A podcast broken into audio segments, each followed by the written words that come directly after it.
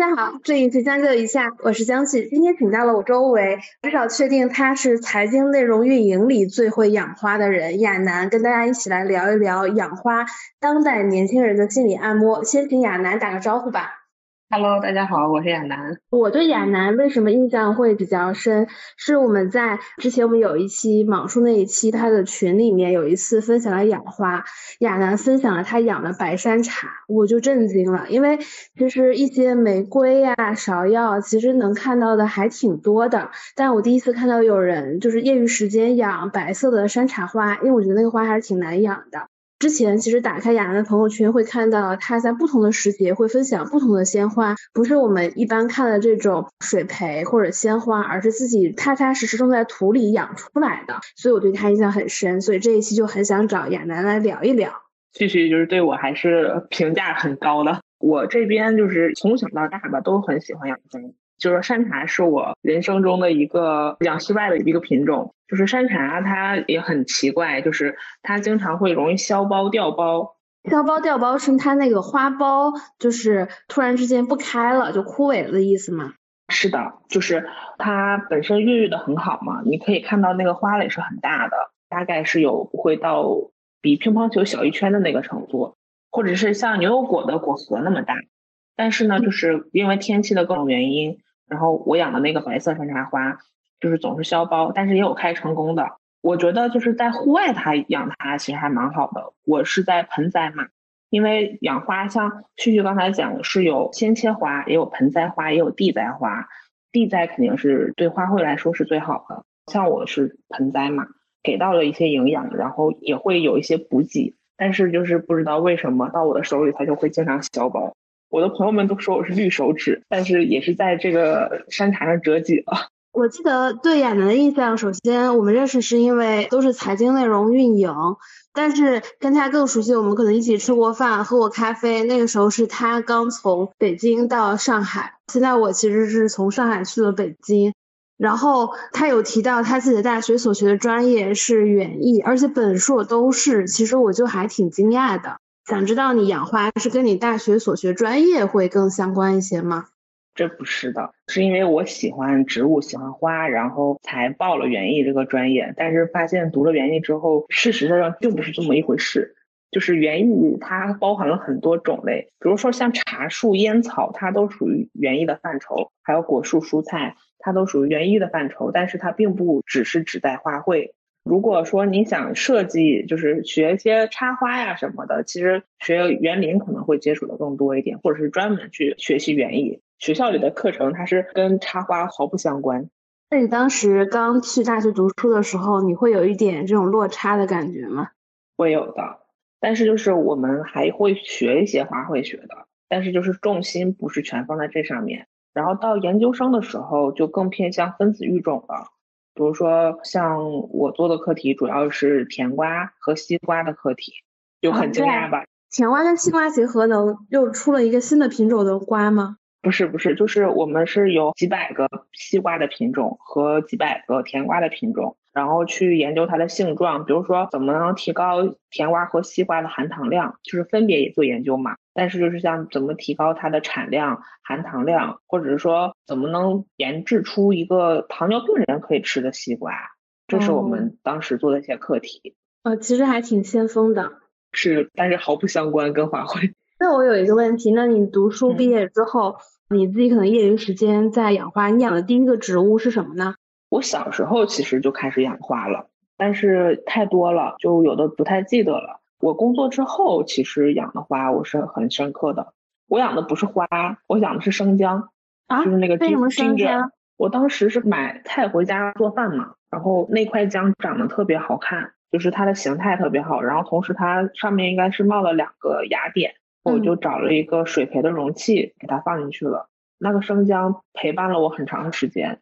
它发芽了之后，它的形态也很好看，有一点像一根很细的竹子，大概有小手指那么粗吧，然后长了有个四五十公分这个样子，真的很高了。跟就是这样的叶子都蛮好看的。因为刚工作的时候，其实也很有困惑的时候，我就觉得养了生姜，它就寓意很好，就是给我一种奇怪的能量吧。我是觉得就是我可以从植物身上找到这种能量的人。它给我带来就是本身生姜就是一个很烈的一个香料，相当于是辛香料。然后我从它身上我就感觉就是很平凡的一个生姜，它也能生机勃勃的生长，而且我并没有给它什么土壤啊，或者是额外的一些补充什么肥料都没有，它只靠它这个块茎，它就长得很大。然后包括后面那个生姜的那个姜本身，它长了很多须根。就是长得比较大，但是就是因为没有特别多外部的营养嘛，它也不会长得特别大。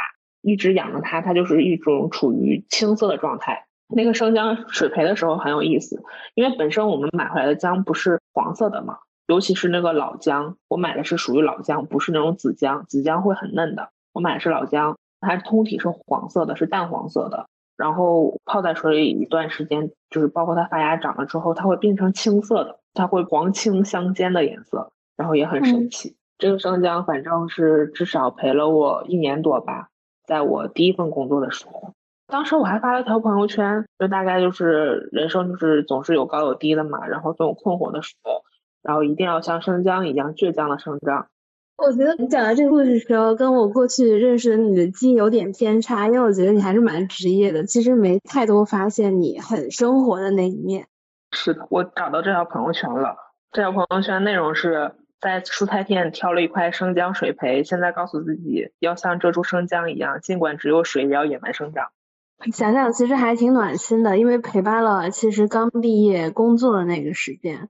对的，对的，就是我是能寄情于这种植物的人，我会从植物中获得能量。其实我对你养花这件事情印象更加强烈的，其实是从你去上海之后，我就蛮喜欢看你的朋友圈，因为你基本上每周都在发一些鲜花类型的。我也会把生姜的这张图贴在这个 show notes 里面，这比我想象中的好看很多，真的有点像竹子，是吧？它的形态很好看，就是植物有很多很神奇的地方，就是会不经意带给你一些美，就是有一种无心插柳的感觉。那我有一个问题，因为比如说我没看过生姜的庄稼，生姜的庄稼也像这样一样吗？就是我们平常如果种植生姜大棚之类的，这个我也没有研究过。但是它这个生姜其实是长在地底下的，它是被土壤覆盖掉的，然后它应该是陆地上面也会有这种绿叶。像园艺栽培的那个花卉的品种也有很多姜花，现在是有很多就是这个跟生姜是同科属的花。然后在市场上流通的，包括一些鲜切花，也是有人养的。比如说形态比较好看的叫姜母花，然后我们可以还有在上海或者是一些其他城市的绿化里面经常用到的有姜荷花，大家可以买到的鲜切花也有姜荷花这种的。但是我还真没有见过，就是因为北方它不太种植生姜，然后我学习的时候也没有接触过种生姜的，倒是看到过种大蒜和大葱的。啊，这个我也看过。生姜的话，就是也是它的块茎是埋在那个土壤里的，所以它在地表是看不到的。地表应该是可以看到它的叶子的。像土豆，你知道吧？就是马铃薯。马铃薯它其实跟生姜它们的种植方式是很像的，就是你把块茎放到那个土里面，它就可以长大，然后就长成很多个小土豆、小马铃薯。生姜也是这样，它应该是一片一片长。其实我对印象比较深的时候，是你来了上海以后，我就特别喜欢看你的朋友圈。这个时候我会发现你养的花就特别多，基本上每周我都可以看到花不同的照片。那你现在主要在养哪些花呢？我现在主要养的是有山茶，山茶刚才讲了，我养失败的叫东方亮的品种，还有一个现在还在活着的是叫宫粉，它是一个粉色的单瓣的山茶花，大概有个六十公分高吧。就现在最近又开始孕育出它新的花苞了，然后这个是山茶。也推荐给大家一个花，叫蓝雪花。这个花就是我无论在北京还是在上海，我都有养殖。它有两个颜色，一个叫蓝雪花，一个叫白雪花。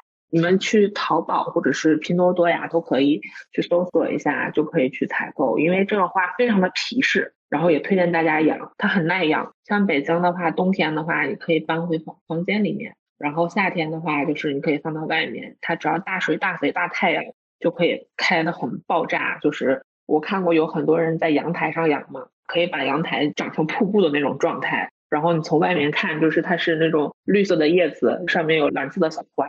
它那个花是团成一个小球状的，所以像雪球一样。然后大家就是很喜欢养殖这个花。还有在养朱顶红。朱顶红的话，就是我很看好这个品类啊。这个品类就是不仅有鲜切花，它有蜡球，然后你也可以放在盆子里面自己盆栽。它的寓意也很好，就叫注定红，非常适合送给在职场中工作的朋友。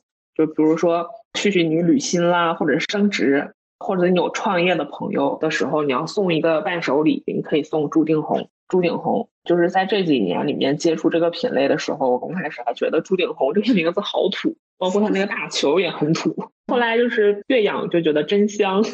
它有很多颜色和很多品种，就是比较常见的，像阿芙蕾，它是一个重瓣的花，就是瓣数很多，然后白色的。就是你要是把几个种球放到一起养，它就会变成很大很大的一簇，就超漂亮超美。我有一个问题，接下来其实你养的花特别多，那你平常在养花会花多少时间呢？因为我自己之前养花，但我觉得我属于还是有一些不太负责任的，就是刚买的时候还比较热情，就是会查一下来，会经常浇水。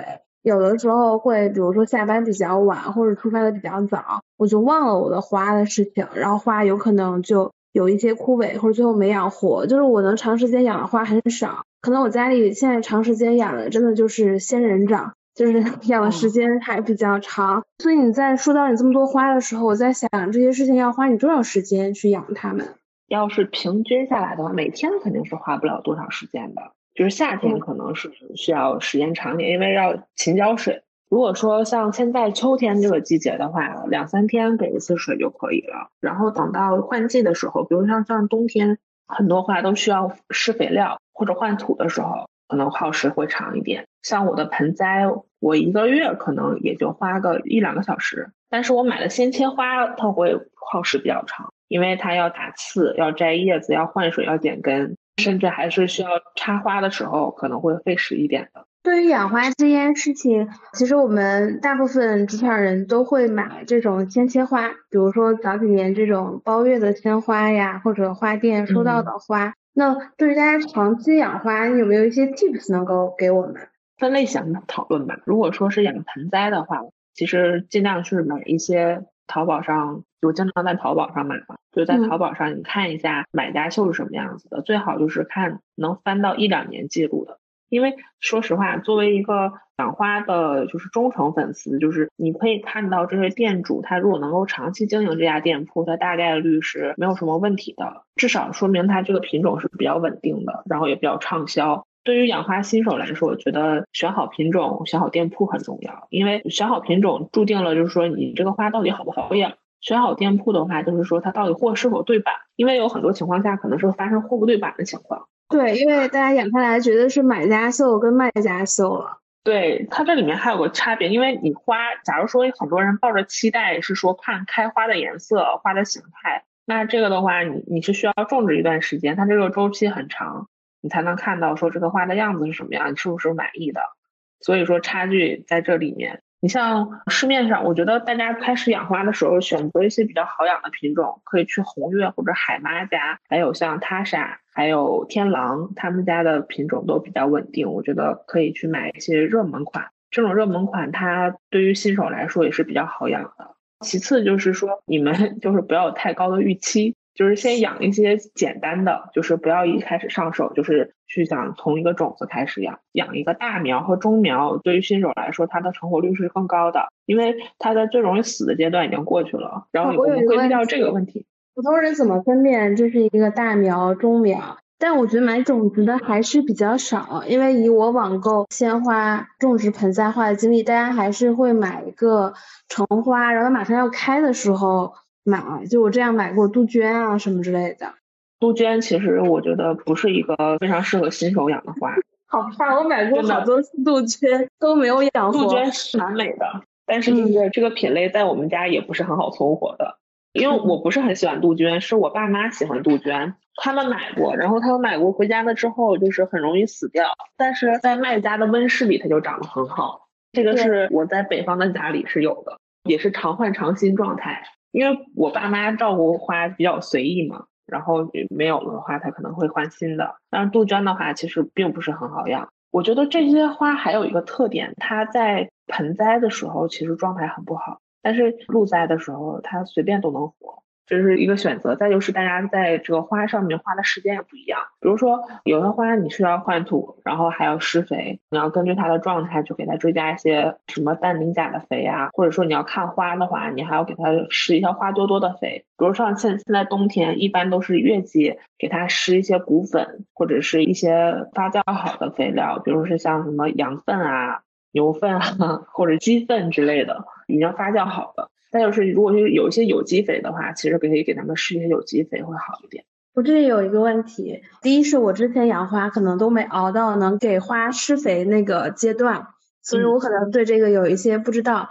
第二是，假设我今天种的是盆栽花，我可以不施肥，只依靠说浇水，或者是室内有这个气温变化，这个花就养成了有这种情况吗？问一下，你可不可以浇一些液体肥？因为其实有一些液体肥和缓释肥，我们可以直接用的，就在室内。我知道了。其实花补充营养，它水里面肯定有一些矿物质的，但是时间推移，它肯定时间长了，肯定就是会被吸收掉了。那我们可以给它补一些液体的肥，然后给它稀释好了之后，继续浇在花里面。这个一般可能。像开花的花，半个月施一次就 OK 了。比如说像绣球吧，我举个例子，它在那个花苞出现之前，我们要调一下土壤的酸碱性。这样的话，你就可以根据你想要的颜色，然后去调节它的酸碱性，然后施不同的肥，那会变成蓝色或者是粉色的。然后有的时候它那个花芽没有感受好那个土壤的刺激的话，它可能会一朵花里面开出来一半粉色，然后一半紫色，然后还有一点蓝色的感觉，所以颜色就会比较梦幻。像你说想省心一点，不想说施肥啊，操那么多心。第一，你可以试试那个用液体肥去施盆栽的花，或者是第二，你就可以直接养水培的花。然后你里面养一些小鱼，或者是说给它不养小鱼的话，你可以在里面也加一点液体的肥料，那你只换水就可以了。然后对于你来说，房间里面有土壤，那其实会干净一些。你这样说，其实我在想，之前我养过的花。可能还是我自己的养护是不够的，就是我可能有的时候浇水有几天会落掉，可能过了好几天我想起来了，加上其实我还没有到肥料这一步。那旭旭，那我非常推荐你养一下那个蓝雪花，它真的非常皮实，就偶尔脱水了之后，你给它补救一下，它还是能活过来的。说到这个，其实我想到花，因为我挑战了几次，发现自己没有成功。我后来就发现说，那我就不养开花的，可能会简单一些。那就养一些，比如说多肉和仙人掌类的。仙人掌类的，我觉得其实还好，但我发现多肉我也有点养不活。是什么原因呢？它是什么状态呢？我觉得可能也是我作为一个新手，其实我一直卡在浇水这一步。在我看来，这个问题就是因为我浇水多跟少的问题，就是你是忽多忽少这种不稳定状态多是吗？对我，比如说我我可能在旁边，我自己知道，看以前爸爸妈妈、姥姥养花，我会在那个花旁边放一个矿泉水瓶，放一杯矿泉水，这样它的温度是一样的。我想到了，我可能就到了。那这个还有一个办法，就是它有一些滴灌的装置。或者是你可以买那种滴灌的，就是小插件儿，可以放在花盆里面。它可以就是说根据时间的推移，它一点点往里渗水。那其实可能在你想起来的时候，你可以给它再浇一些大水或者是补水。平时的时候，你可以靠那个滴灌装置。其实这个就是大家的用心程度，或者是还有个办法，就是你可以重复设置一个闹钟，在你在家的时候，然后让它提醒你去帮它浇一下水。养成这个习惯，对我觉得好多人，就比如说我没有特别养好花，就是其实本质上我没有形成一个固定的习惯和规律，就这个事情变成了一个我想到了我就做，没想到这个事情就过去了。所以最重要的原因是植物它不会跟你互动，真的是养宠物猫会跟你互动，它饿了会在你身边绕一绕，但植物不会。但是就是这个就是区别于动物了，像大家喜好都不一样，有人喜欢海洋生物，有人喜欢昆虫，有人喜欢小猫小狗这样的。但是你像养鱼和养花，因为它不能跟你明确的发生互动，所以说它也无法表达出来它是什么状态，就要我们去去观察它是什么样的状态。然后去看看它是不是需要水啊，比如说它叶子枯了，它是不是缺钾了呀？或者它特别容易倒伏，它是不是缺钾了，或者缺磷了？或者是看状态是缺铁了？就是这个还是要细心看一下的。但是基于你这个状态还很喜欢花的话，就是要么养比较皮实的盆栽，要么就是你就直接养鲜切花，其实这样也是可以的。那这里我有一个问题啊，像我这样其实还一直是一个新手状态，就是哪些植物会比较好养和我应该注意什么？其实对于你来说，我觉得多肉和仙人掌科的确实挺适合你的。刚开始这两个状态，这个选择还不错，而且你还可以养一些薄荷。其实我觉得薄荷也是不错的，然后还有一些球根类的花对你来说比较好，因为像朱顶红，我刚才讲朱顶红或者是郁金香，它们不是都有种球的嘛？它那个球和可以短暂的帮你，就是说分散一些注意力，因为它可以提供能量。那你养它的时候，可能就是需要付出的精力就会少一点。因为就是它本身就储存了能量，但是你后面当它开过花之后，它就是整个种球会干瘪掉，你也是需要给它多浇水，然后多施肥，它才能把这个营养补给回来。我对薄荷有一个问题，就是之前其实我有养过一些薄荷，但是我发现它的问题是它很容易招小虫。它招小虫，你是放在水里还是放在土里啊？放在土里。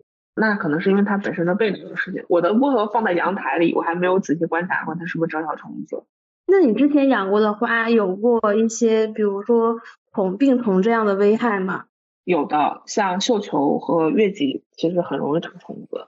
绣球的话和月季都是很容易长红蜘蛛，因为就是天气一闷热的时候，然后又高湿的状态，其实植物是很容易生病。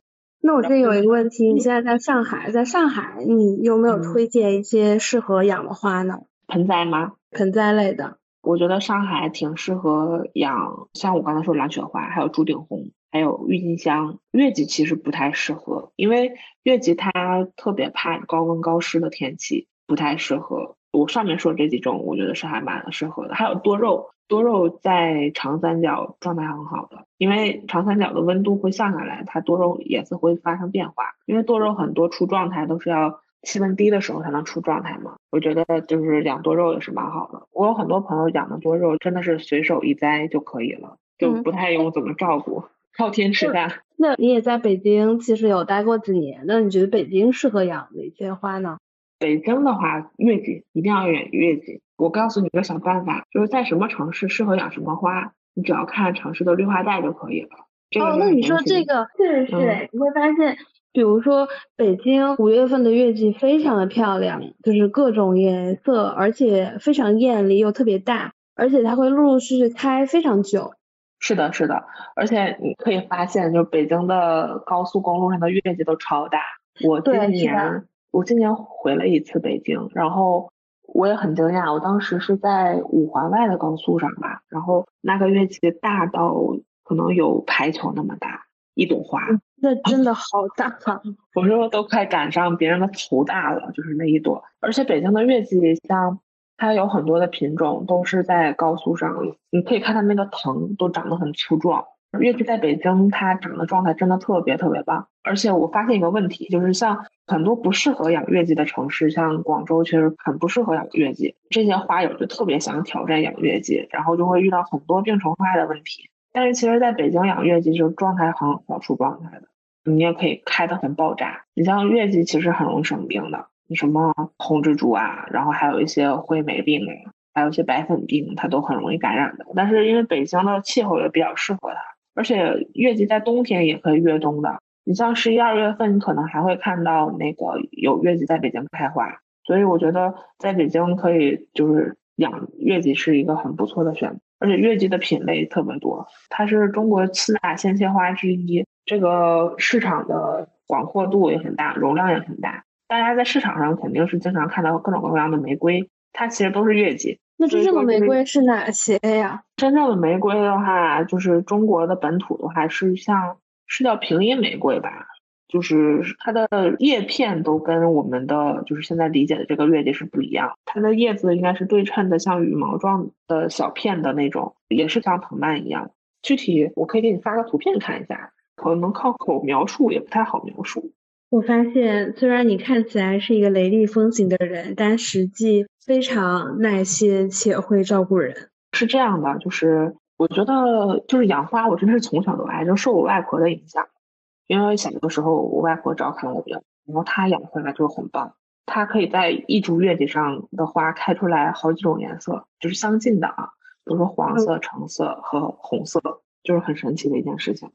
这个可能是有一些遗传，但是像我妈妈她就不太会养花，我的花拜托给她了之后，基本都嘎掉了。回头我再给你发一个玫瑰的那个图片，就是跟大家了解的不太一样。其实我们现在市场上买到的这些玫瑰都是月季。那我有一个问题啊，其实我们大部分人买花，其实真正养盆栽花的人，我觉得并不多，还是买鲜切花会比较多。那鲜切花你有没有什么推荐？我在北京还发现一个问题，就是有一段时间我挺喜欢买的，而且我挺喜欢买玫瑰。我现在想了一下，是不是我当时买的都是其实是一些月季，大概就是十九块九的那个系列。我就会发现我自己买回来的这个玫瑰花能放的时间并不是很久，有的时候就不到一周就结束了。你可以跟我说一下你对这些花的状态是什么样的吗？回家先醒花是吗？我一般是会先拆开快递，我可能会在盒马买，可能会在拼多多买，就是我会挑性价比比较高的，然后先剪开这个盒子，把下面的叶子摘掉，再斜切一下。我会提前就是放那个水，室内是一个温度，然后放一会儿，然后放进去。这个操作是没什么问题的，是你如果斜切了之后，你觉得它吸水很差的话。您可以给它斜切了之后，在斜切面再剪一刀，它就变成一个有点像十字一样的这个吸水的。另外的话，就是很多人可能想让这个花延长寿命，其实半个月差不多了。因为就是半个月养的比较好的，可能第一花的状态比较好，品种比较耐养。像你的话，我推荐你一个品种叫朱小姐，它就是开放度特别好，就是因为花瓣之间的空间也足够，它打开率也比较高，不会像很多花都很抱团。第二的话就是你可以给它加一些添加剂，不叫添加剂，其实叫保鲜剂，叫花生命和花之寿，这两个你们可以买一下。就是在那个醒完花之后，正常的养护的过程中，按照它的寿命配比加一些进去，这样的话可以延长一些花期。另外的话就是大家要注意，就是说每次换水都要剪一下根，因为它的底部的那些植株的那个茎，它可能已经发生。一些变化可能已经溃烂掉了，然后你要给它剪掉，同时清洗一下花盖，拿那个自来水冲洗一下，你会发现可能是上面会有一些粘液，你给它冲洗掉之后，会换上干净的水，然后再加上那个保鲜剂，它可能会帮助你去延长一些花卉的开放时间。嗯，你说到这个，确实是。我之前会发现花可能快到一周的时候的这个水已经开始有一些浑浊，我就想会给它换掉，但是我其实没有做再切一次的这个动作。对，你要给它再切一下，这样的话它吸水的状况会更好一点，因为你相当于它底部的那些植物的细胞已经坏死了，或者是它的那个吸水的那个管道已经堵塞了，然后你给它剪掉了之后，它会更畅通一些。另外就是说，关于臭水这个问题，如果夏天的话，你可以滴两滴八四消毒液到水里面，会帮助减缓那个水里的微生物去繁殖，但是说还是要勤换水一点的。就是养花这个事情真的是很耗时耗力。它就是很占用你的时间，其实，因为你如果养一些柔嫩多汁的，就是那种花，比如说像草花，像我举个例子，像洋牡丹，洋牡丹就是它很容易软掉，很容易塌，你要时常的去养护它，用浅水去养。像玫瑰的话，你就可以用深水去养，就是花瓶里面的水可以放的很多，这样的话你去养护它，就是它能够吸收的营养有更多一点。像那草花，就是像洋牡丹这种花，你如果用深水养的话。它的那个茎就很容易腐烂掉，然后水就容易臭。哦，理解了。我就养过洋牡丹，我但是我很容易自杀。对，我发现我当时我养这些花的问题是，所有的花我都是很多水，因为我唯恐它水是不够的。就是，但你其实没有关注过有深水跟浅水。对，深水浅水是个问题。你像郁金香。郁金香和朱顶红，它们的杆茎也是很柔软的，包括像洋牡丹，你可以它们用浅水去养就可以了。当水蒸发掉的时候，它底部的根茎可能没有腐烂的时候，你还可以往里面直接添点水。但是如果发现它的根部状态不好了，一定要给它剪掉。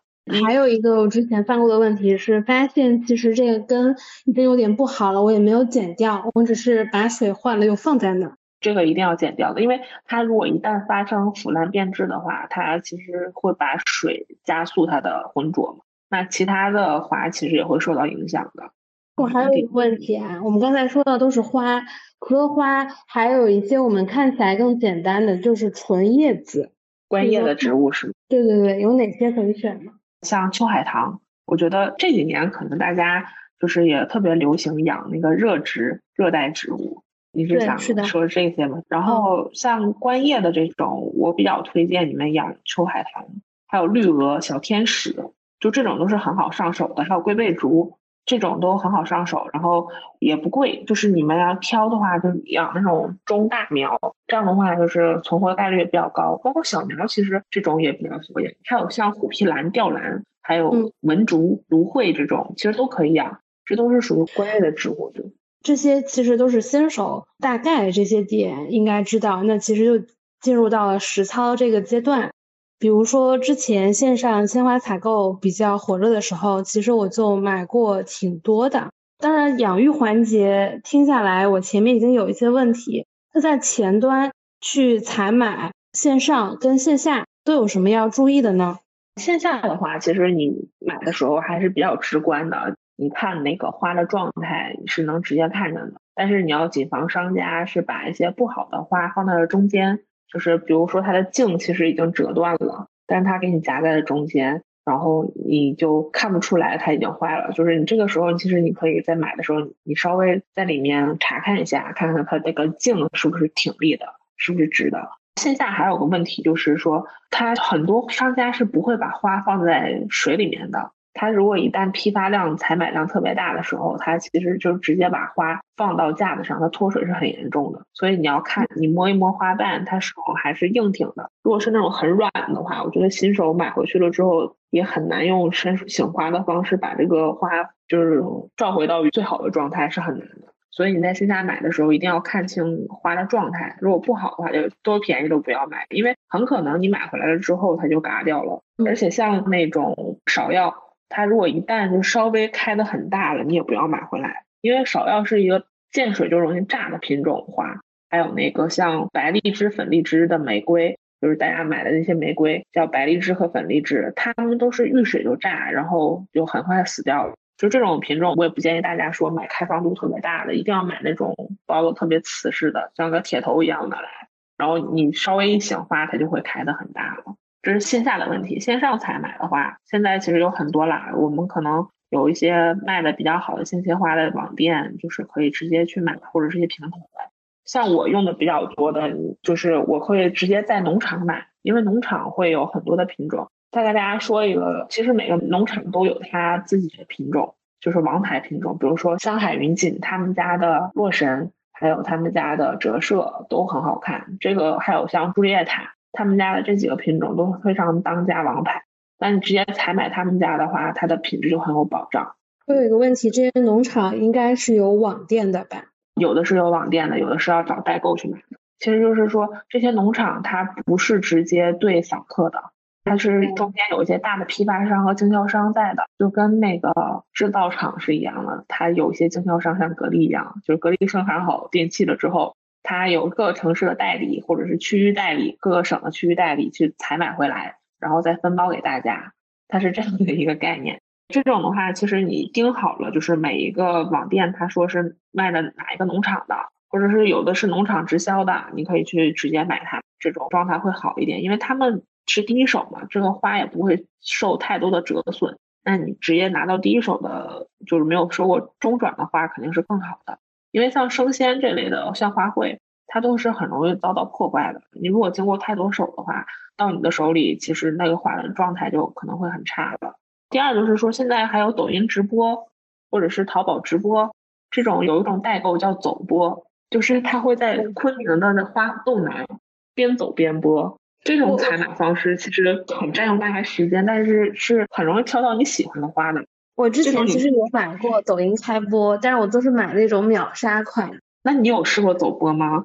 我没看过这种，我看到的都是那种就是面前摆很多大红桶，已经放了很多鲜花，那个时候已经喊十九块九、三十九块九，买二十支送多少支的那种了。这种他应该是囤了一大笔回来，然后再去做销售的。还有一个现在叫云舍花卉，他们的店老板是九零后吧，还是？什么状况，他们是创业的，现在在抖音上就是卖鲜花，卖的还蛮火的，大家也可以看一下。然后抖音上我还觉得有个品质上不错的，呃，这里不做推荐啊，我是觉得他们花的状态屏幕前藏好，但是我还没有买过他家的花，是我最近才发现的，叫执迷不悟，就是他们家的花的状态看起来把头很大。比如说水果不是都是分等级的嘛？什么样的等级，什么样直径的，可能就是分一个等级。像鲜花也是，鲜花肯定就是在一些平台上，它会标注 A、B、C、D 等的。这里面的 A 等的话，一般都是等级比较好的。我劝大家买鲜切的时候，肯定是要买 A 等的，因为它意味着这个花的杆径很大，花的花头也很大，那相对来说，这个花的生命力就会强一点。对你来说，就是打到手了，它开放度可能会很好，它的出状态也快，它的死亡率可能也会很低。我其实自己买过鲜花，体验最好的其实就是在某一次抖音，那个花好像有标注什么等级，然后收到之后发现这个花头非常大，这种也很高。对，这种你要注意一下等级。像我经常买这种花的时候，我还有个平台叫新森林，他就是在那个云南的一家公司，然后他集合了很多农场或者是供应商，帮他就是提供花卉嘛，然后他就是打包过来，它上面会写的很明确的，就是 A、B、C、D 等。我一般看到 A 等或者是 B 等，我就会买，C 等、D 等都不会买了。有一次是抽奖还是什么样，不是他们家平台啊。然后抽到了有 D 等的花，我到手了之后，那个花就是比如说我举起一朵那个月季，然后它的花头就自然垂下去了。那你可想而知，它那个花茎是很软的。这种情况下，其实你想很细很细的花茎，它吸收水分或者是吸收养分，它的能力都很差。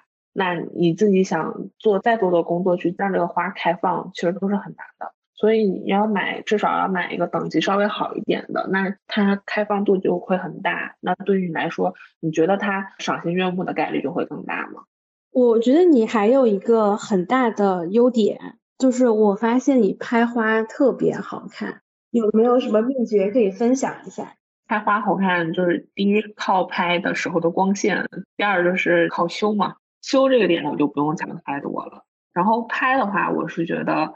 大家可以先从花器的选择，还有拍摄手法，还有它的背景，背景尽量干净，然后还有光线上去找一找。比如说花器的话，肯定每个人都有每个人的审美了呀，然后就尽量选一些品质好的花瓶，比如像芬顿的，还有一些好的瓷器品牌，还有一些现在也可以利用 3D 打印打印出来你想要的那种花型的花器，也可以自己去定做。你们养花这个赛道也太卷了吧？很卷，因为它是跟美直接相关的。是，你可以看小红书上的鲜花博主，真的超卷，超卷。我有个问题，那养花这这些人，当然你还没做这个博主啊，就你们有什么信息交流的一些群或者是论坛什么之类的吗？就你们会有？其实不是博主，但是其实我觉得他们很多养花的不是博主，胜似博主了。他们很多人其实就是单纯喜欢，然后他会拍的很漂亮，然后做上记忆点，他可能也没有任何社交账号。真的会有这种朋友，就是没有任何社交账号，但是他养的花状态很好，开的也很好，然后他很有耐心去修，这个是也会让我很敬佩的。因为我养花其实纯属是为了找我自己的 inner peace，我是索取的一个状态。他们就是说可以在这个一条龙上牺牲很多的时间去搞的，然后也会在微信群里面去分享，有一些购物群，其实就是每个品牌或者是每个农场。再就是说，它都会有一些粉丝群，然后你晒出来的花的话，大家看，哇，这个品种很好看，它分享出来也会帮商家拉动一些销量嘛，然后里面就会有很多交流的，当然也会有一些鲜花博主或者卖花瓶的、卖花器的，还有卖种苗的都在里面，其实就是很丰富。这个赛道特别卷，就是包括鲜花店也很卷，就是不建议大家就是去上这个很卷的行业里面来竞争，但是。如果鲜花和盆栽或者是养花可以给你带来开心、宁静，或者是其他你可以获取能量的话，我一定会欢迎大家去来养花，就是从这个花里面有收获吧。看着我说完刚才，就是说你说怎么能拍的漂亮一点？就是我觉得花器和花的选择很重要。就是比如说中式一点的，你喜欢中式插花的风格，那你的花器可能会偏薄一些，或者偏瓷一点。但是你比较喜欢欧美的那种风格的话，你可以选择一些琉璃的花器，然后还有花器的器型也会给这些花增添一些色彩吧，会有一些加分项在里面。然后背景尽量干净，然后光线最好是有阳光的，因为有阳光拍出来会更好看一些。我本来想问一个养花的精力分配问题，这一听这卷的程度，当然不是所有人都要如何如何啊，但是我觉得养花这个事情，其实它还是要花费精力的。很多人在养花之前，其实要对自己做一次评估。我觉得养花不要给自己太大的压力，就是每个人精力分配肯定是不一样的，可以思考一下，就是是不是本来就不适合养花，或者是很适合养花。如果说没有太多的时间去照看花的话，就是买一些鲜切，过渡个一两周，买一些自己喜欢的花比较好。但是你如果一旦养盆栽的话，你肯定是要对它负责的嘛，包括地栽这种的，就是家里有花园，因为你要长期给它给水。就像你养了宠物，可能宠物就离不了人一样。这样花如果离了你的话，它更不会去主动找水了。所以说，可以看自己跟它的相处时间，然后来决定你是养什么类型的花。比如说，你像仙人掌这种，你就算离家十天，可能它也没什么事儿的，你也可以去养了。然后不要把养花当成额外的负担，因为它本身是能让你呃获得开心的一件事情。如果你觉得是很负担的一件事情，那就不要做。就是你可以去欣赏别的花，去公园看一看花也是好的。因为现在很多城市的绿化预算都很高，像上海，它在绿化的预算非常非常高。我曾经在静安区的一条街道上数过那里面的花香，我感觉它一个花香里的造价都要超过两千块钱人民币，因为 真的就是它用的花材真的很贵。比如像冬青，它一个花香里面两三株，这个就要近千元了，就是还是很舍得在上面投入的。我觉得普通人可能认不出来，就觉得啊，今天这个花还挺漂亮的。会的，但是就是真的，我就看到这个花香的时候，就觉得哇，这是不是飘洒的人民币？那还有一个问题啊，说到路边的鲜花很多，我觉得很多女生在年龄比较小的时候，肯定都有想过，说我开一个咖啡店，或者是开一个鲜花店。你刚才说到说我们路边其实像城市建设看到花都很贵，那作为女生肯定梦想过我有一个空间，它或许不需要很大，但是它铺满了鲜花，就是开一个花店的可行性是怎样的？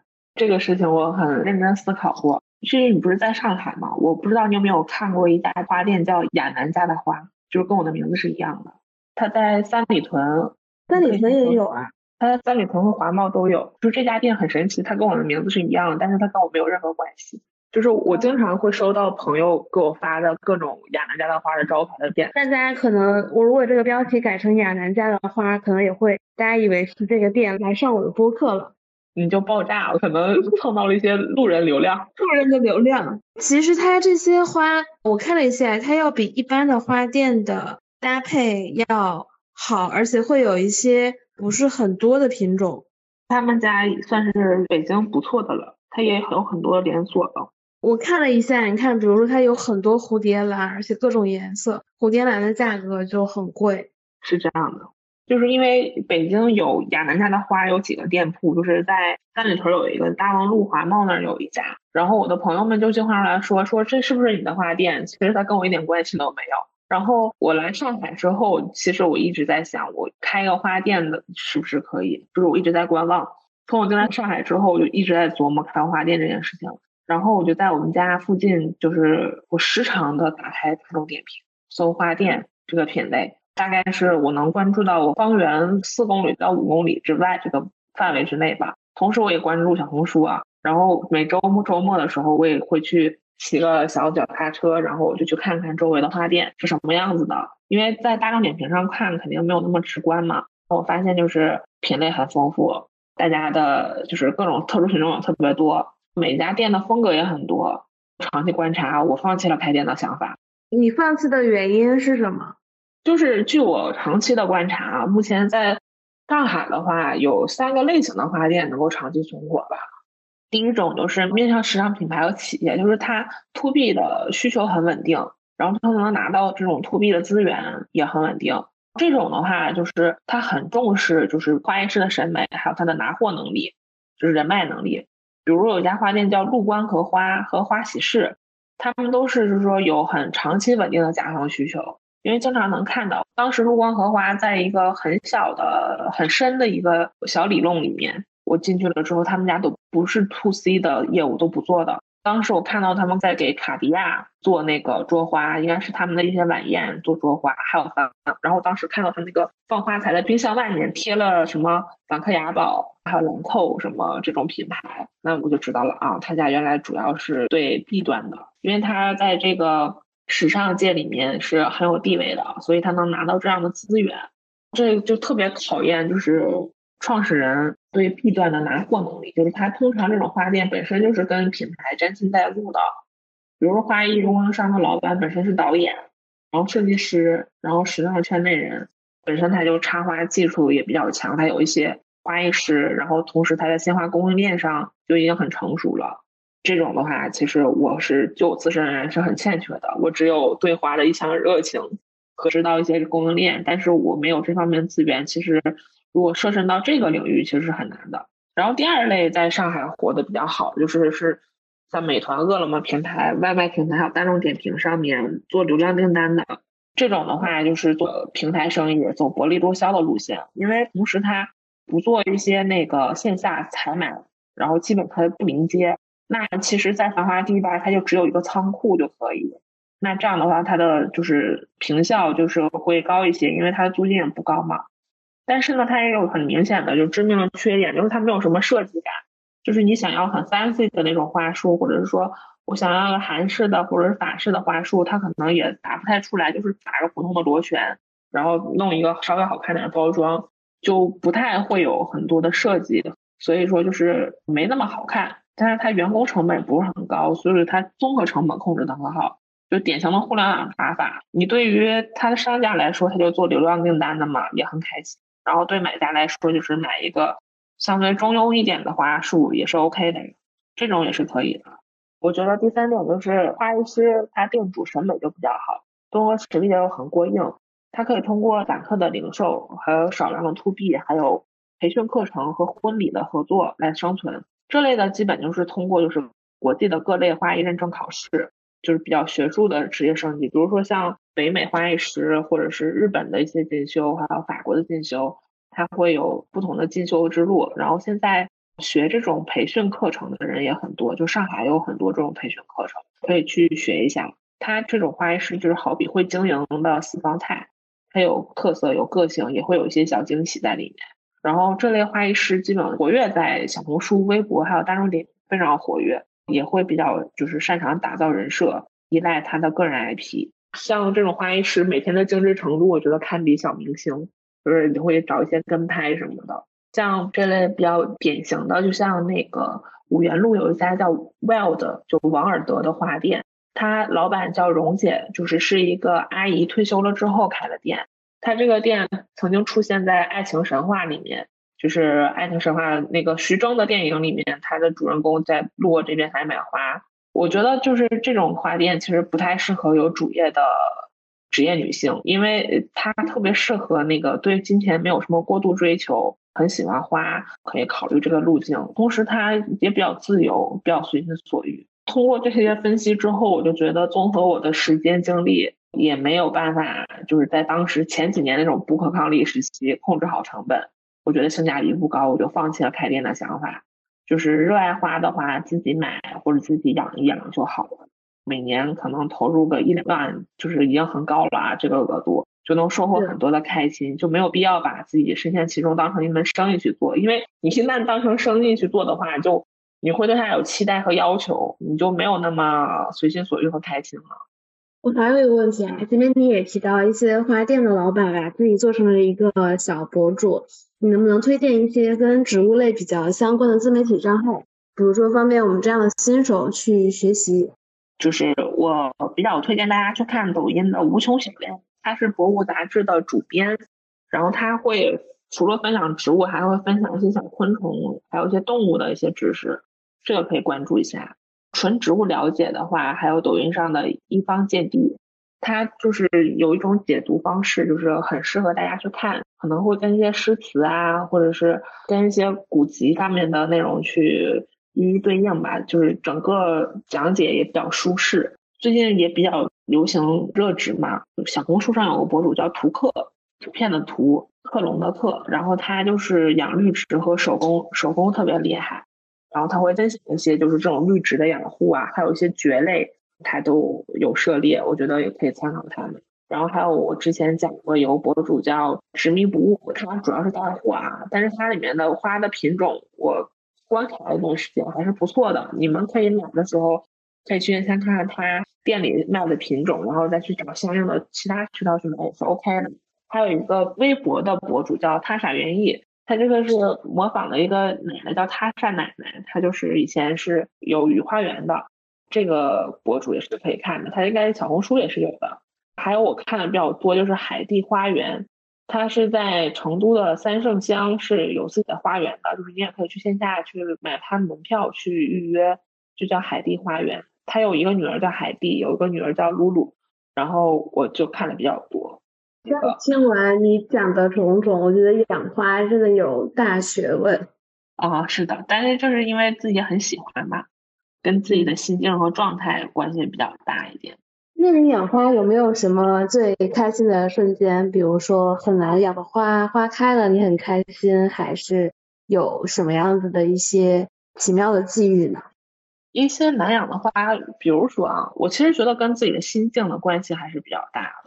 我能够长期坚持养花，也是有一些理由的。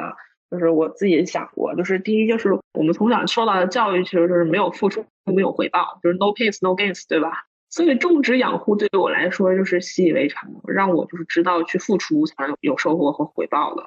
因为这种教育观念就是深入骨髓的。